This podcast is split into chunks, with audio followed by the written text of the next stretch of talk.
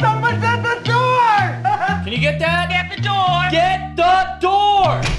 Here we go with another drop in session Surprise! Entree. I just dropped in. exclusively on PRP.FM. We have a guest in studio, and we have Vanessa. Good to see you again. They always say, um, a man who needs no introduction, but then they introduce him. So I'm just going to leave it. No, I don't. Well, I let's just start with a little memory hit, okay? And uh, we have our guest in studio. We'll in- reintroduce him as he is known today. But back about what year was it? 1981 for this particular song. 1982. Where were you in 1982? Johnny and the Distractions.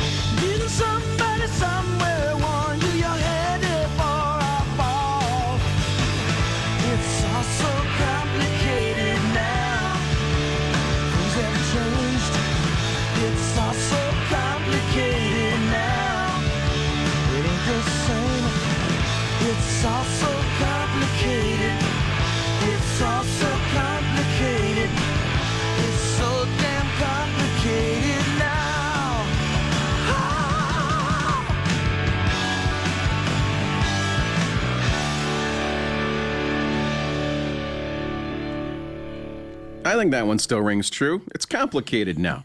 Portland Radio Project. Johnny and the Distractions. And uh, with us, our special guest this morning for our drop in session, Jon Koonce, with a new album, The Lost Cause, which is going to be taking a bow at uh, Mission Theater next Saturday. So we'll have all the information and tickets and links and all that. But I wanted to spend a little bit of time, if I could, Jon, reminiscing, if you don't Sure mind. Uh, because I had just arrived in Portland, uh, at- coming out of the punk scene in New York, and it was, uh, you caught my heart immediately. Uh, you know, I liked the roughness of the sound, and this is, th- but this particular album we were just talking about, "Let It Rock," came out in 1982 when Huey Lewis and the News came out with their big thing. Yeah. and so you were in a world, you were in a complicated world, doing your thing as Johnny and the D's, and but then the stuff that we were hearing was the Journeys and the Hueys, and you know, it was very pop pop rock, I guess I would define it as, and you were having a different, grittier sound. It was a good thing and it was a bad thing. Uh, in '82, radio was still wide open, and they were playing lots of new music, and that's the way new artists were broken was on uh, FM radio. Yeah, we were playing. A, we were playing a lot of stuff out of England, uh, elec- electronic stuff. You know, dance stuff that was coming. out. Yeah, we were we for, we were somewhat hopeful because uh, some um, straight ahead American rock and roll like Tom Petty and some guys like that had broken through, and uh, we, you know, didn't really sound like them, but you know that we felt there was some hope. But our record, uh, Let It Rock, was pretty. It was pretty uh, inexpensively recorded very quickly. It was live off the floor. It was pretty gritty and gnarly. And they sent it out to radio, and as it turned out, that was a good thing because at the time, radio uh, jocks and programmers were taken to it. It was the number one added record the first week out of the box, and then by the end of that month, it was on 150 stations across the U.S. Most of the comments were like, "I like this because it's you know not slick," mm-hmm. and so that sort of worked in our favor. Where are you originally from?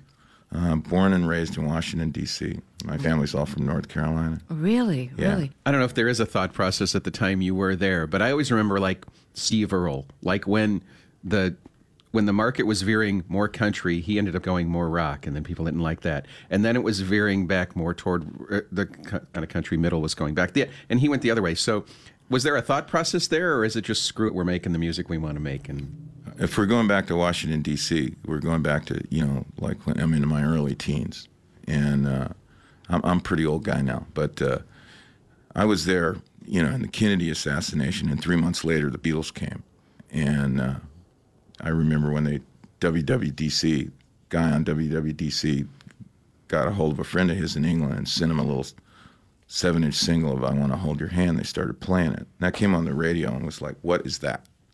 Nobody knew what it was, Yeah. and then and then in February they were there, and I was. My mom worked for a, uh small newspaper, and I got tickets and got to go see it, and that was like a revelation, ground zero. Had you had you already been thinking about music as a teen? Yeah, I I had you know back then you you didn't live in the world that we live in now. You didn't have all this stuff. You didn't have you know phones and and, and iTunes digital and stuff and all. yeah, you know, yeah. I didn't even know what any of these people looked like. I had about 10 45s and one album, and I used you know I used to put on Link Wray and the Wraymen, Jack the Ripper, but there was no magazine or anything that told you about what any of this was about. So I didn't even know what those guys looked like. So yeah, I was sitting on the end of my bed banging and stuff and dreaming about you know playing rock and roll, and, but I had no idea what you know. What it really, what Yeah, it really, really was. The, well, the Beatles were a little bit of an instructive. Uh, that was instructive. for a lot of people, I think. You know, on the back of your record, you talk about uh, what you heard at the age of five. Can you tell that story? Yeah. Um, my family's all from North Carolina. I used to spend a lot of time down there. And when I was like five years old, we were down on this uh, uh, fishing pier with a little boardwalk, and there was a jukebox there with this gnarly uh, R&B tune, obscure R&B tune, just blaring out of it. And that was like the, the moment for me. I just said, what is that? And at the same thing, you know, I'm five. I have no idea Five what it years old. And as far as I knew, the only place that I could hear that music was out of that box on that boardwalk. I didn't know that it was that they were records and that people actually made these, and you could hear them on the radio in certain neighborhoods. It was all a mystery, wasn't it? Yeah, totally. Before we move away from Johnny and the distractions, you were here in Portland at a time where it was really exciting for for a lot of break bands breaking out and making music like crazy. I mean, I think it, it seems to me it was very competitive. It was it was really competitive, but it was also uh, very diverse. I mean, it was um, it's still really diverse. You know, it's just it's a different era. But back then, if we're going there, you know, you had you, you had a great band, the Wipers. You know, they made I think one of the greatest records that ever came out of this town, uh, Over the Edge, and um, there was a really healthy jazz scene here with some really great jazz players, and they were working. There was a lot of jazz clubs, and then. Um, yeah, I guess uh, first people to strike, Marv and Rindy Ross got signed to Geffen. Quarterflash, and, yeah, uh, that was a really huge thing. yeah, that was. It opened the door. I feel like it opened the door for guys like your band, Johnny and the Distractions. I mean, everybody could just kind of pile on board. Well, yeah, it sent a more. Uh, it sent a few more lobster eaters sniffing around, you know, to Mm-hmm. see what was going on, and and a few of them came up and they looked at us and they just went, nah. Finally, uh, we got on a lot of uh, regional radio. Um, we toured a lot in the region in Oregon, Washington, Idaho, uh, British Columbia, and we got on those stations and we they started reporting, and uh, we ended up getting signed by A&M Records, and uh, that was a good thing, bad thing. You know, we made the record, we did tour, we were on the J. Geils Freeze Frame tour in '82. I was going to ask. I, Yeah. I seem to remember that there was a big name that you guys were with. Well, yeah, we toured with a lot of folks. We toured with Geils. We toured with Tom Petty. Uh, we opened for Joan Jett. We the really funny thing was the agency put us on on as an opening act for a band called Asia, Oh, and um, yeah, their audience Wow. their audience hated us, I can imagine. and, and and the band hated us too, and so you know, That didn't work out. well, by the end Some of the A and R tour, person wasn't getting it right. you know, by the end of the tour, their bus said Asia, and on the front of our bus it said not Asia. Some good memories of, of that era. Uh, Yeah. Portland had a very, very healthy club scene, as I recall, too. I mean, you could really make a living. I think it's getting a little harder here because a lot of clubs are closing right now.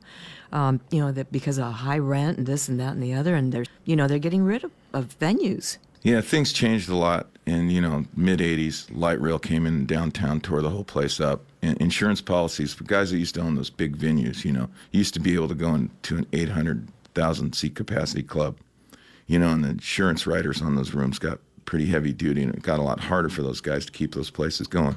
You got a lot of places with music now, but a lot of it is uh, small bands set up on the floor in the corner. You know, don't play too loud because people are gnawing on steaks. And uh, I did that for a long time to make a living, but I, I quit it last year. There's also a lot of healthy places where you can go play stuff where people can listen and they do listen and they dance and have a good time. I've been fortunate in that in the years I've been here. This is like release number 13 for me. And after I left A&M Records, which was I wasn't on there very long, I started just putting out independent um, product. And um, I had a trio for a while called the Gas Hogs, and we put out a couple CDs. And then I started making acoustic solo uh, CDs and doing that sort of thing, just I solo remember you acoustic. doing that, yeah. And I've always been lucky enough to sell my product and do, you know, recoup and sell. So you don't and- have to work for a living someplace else. Well, I just used to work in a music store fixing broken stuff during the day, but it closed. We won't mention their name. This is KSFL LP Portland, Portland Radio Project, and you're listening to Jon Koonce in studio. Well, let's leap right into the new album, The Lost Cause. Um, you have uh, also referring back to your the liner notes. Lost Cause is kind of ominous. It's something that draws up a lot of, uh, you know, probably as many questions as more questions than answers. And in, in our sense, uh, we're talking about um, going to a place, you know, I just say on the back of the liner notes that you can have your Orwellian digital world. I'm not joining that parade. I found my reward, lost in it, long gone, with the help of my band, not coming back. All that remains is your solace from this, the lost cause. I think this is a good time to maybe test drive something from The Lost Cause. Sure Jon enough. Koonce? Yeah, okay, let's do it. This one is called The Dog Was Right. Jon Koonce on Portland Radio Project.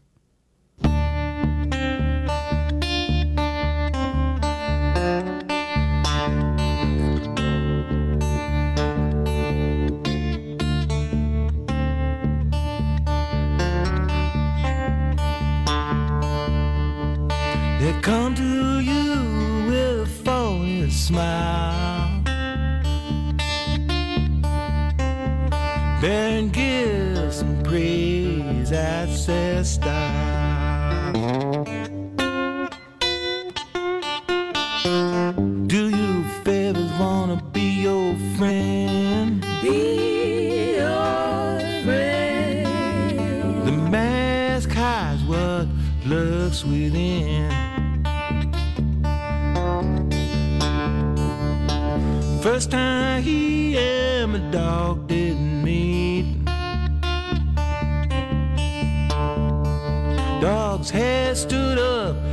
she showed her teeth. I tugged on a collar and said,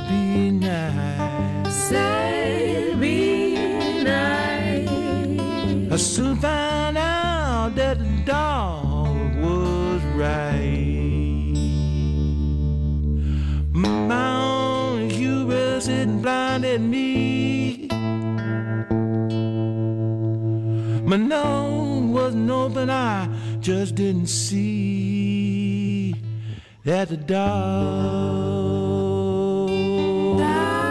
was right. That the dog was right.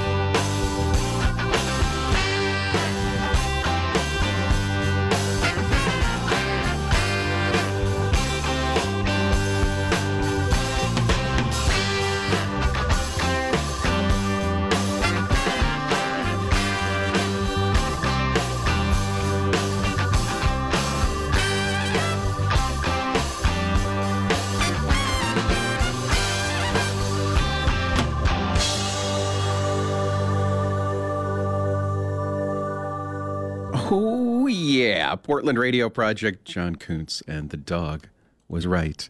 And as I listened to your old stuff, because in the 80s I wasn't here, I was toiling away as a promotion director in a small town country radio station. Um, my immediate thought, unbidden, as I listened to the old and the new, was Joe Strummer. In Yeah. the sense of like no less of a fist in the air at this point, but um a different way that you're telling people about your defiance. Uh, that's that's kind of flattering. Yeah. Um, well, I, I can hear that. Yeah.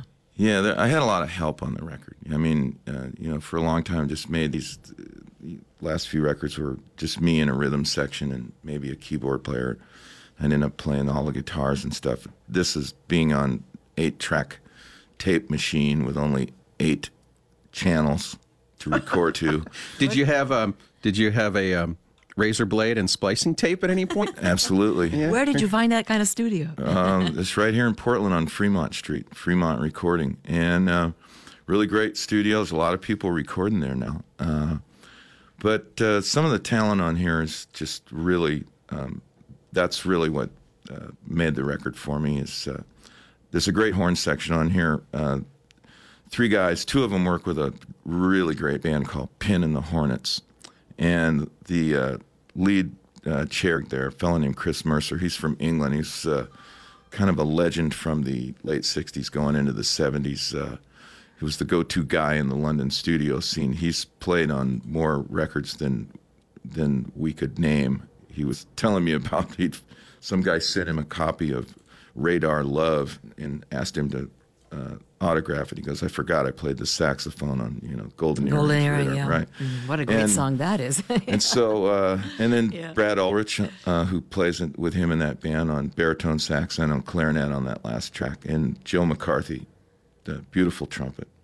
Uh, the girls singing, I call them the Angels of Mercy Choir, uh, Moria Massa, and Mel and Sarah. They were uh, they were all working with uh, Ural Thomas and the Pain. I was lucky to get them to do backgrounds. Uh, so the, trading off some lead vocals with a very talented gal, Lori Calhoun, great singer.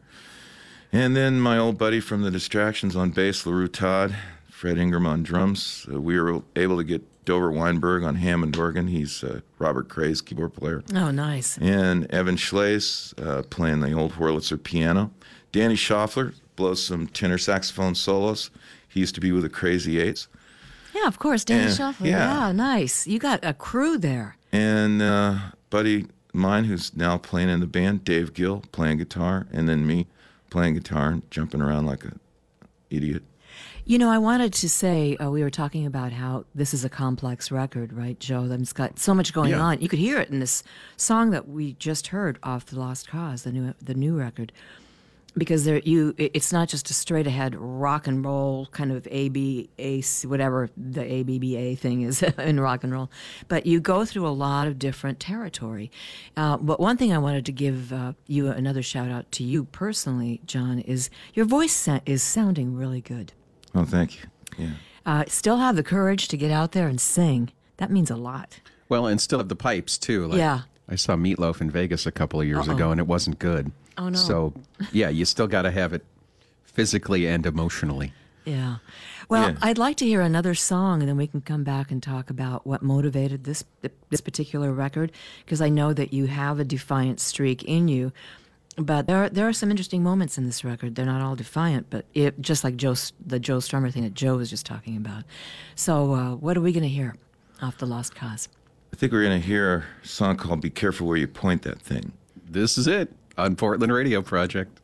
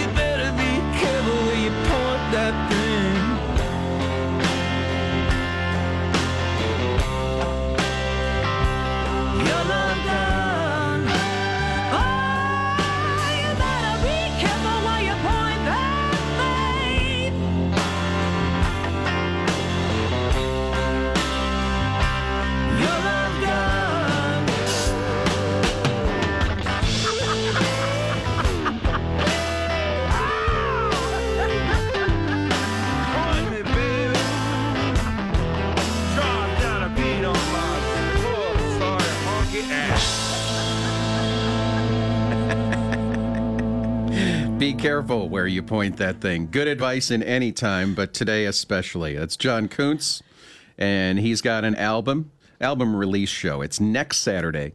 But it's They're- already available at Music Millennium. All right, cool.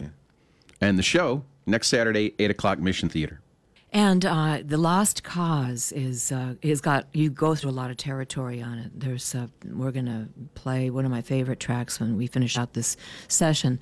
But I wanted to talk about what motivated you. What were you thinking? You know, when you were writing these songs, because back in you said 2007 during the Bush era, you put out a, th- a thing called "It Can Never Happen Here," and there's barbed wire, and it's really like scary. Uh, you know, and some very defiant songs in here. But this is this is a little different kind of an album.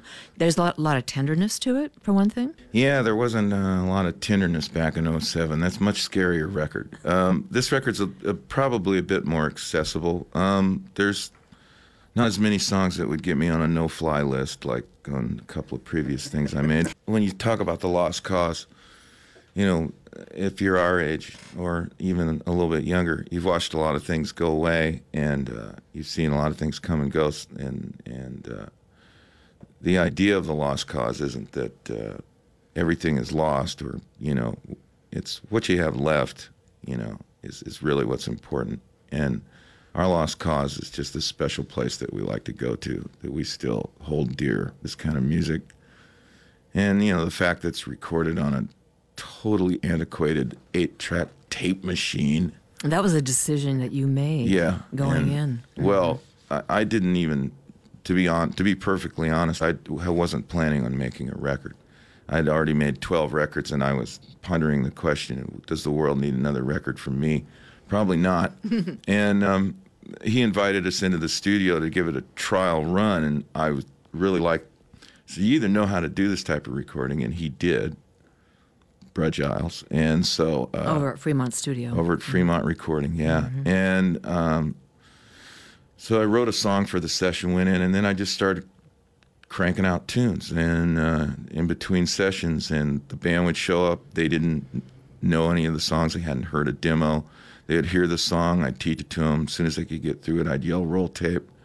And so that's the way it was done. And then the horn players would come in later and all stand around sit- one your. Angels of Mercy or The something. Angel of Mercy Choir Yeah. would come in and sing, but nobody had heard anything. Everybody walked in with this confused look on their face, you know. So, you know, the lost is a good word, you know. but yeah, the lost cause. I I, I think it. Uh, you know, what am I? Let's see. I'm 64. First record came out in 1980. Uh, I've never had a gold record. Uh, why do you keep doing this? I know. Sold about 160,000 units and counting. So yeah, my career is kind of a lost cause in the, in the as far as the financial reward goes. But uh, like I say on the liner notes, uh, amid the dark promise of worthless fortunes, I came to know one truth: compromise is death. Oh, you feel good about the Lost Cause, the new record. Yeah, I do. I, I feel real good about it. Good. There's going to be a lot of cause to celebrate. Um, that's going to be next Saturday, Mission Theater, on February the 4th. Time is flying by. Jon, it's been just wonderful seeing you again. It's been a while since we talked, so that's always a good thing. Never far from my mind, you know, because you're out there doing music. And all you people out there in, in radio land, this is broadcast radio. Tell your friends this is where it's at, man. Broadcast radio. It's free. It's your airwaves. Dig it. And we're going to take it out with Woman Stronger Than Man on Portland Radio Project.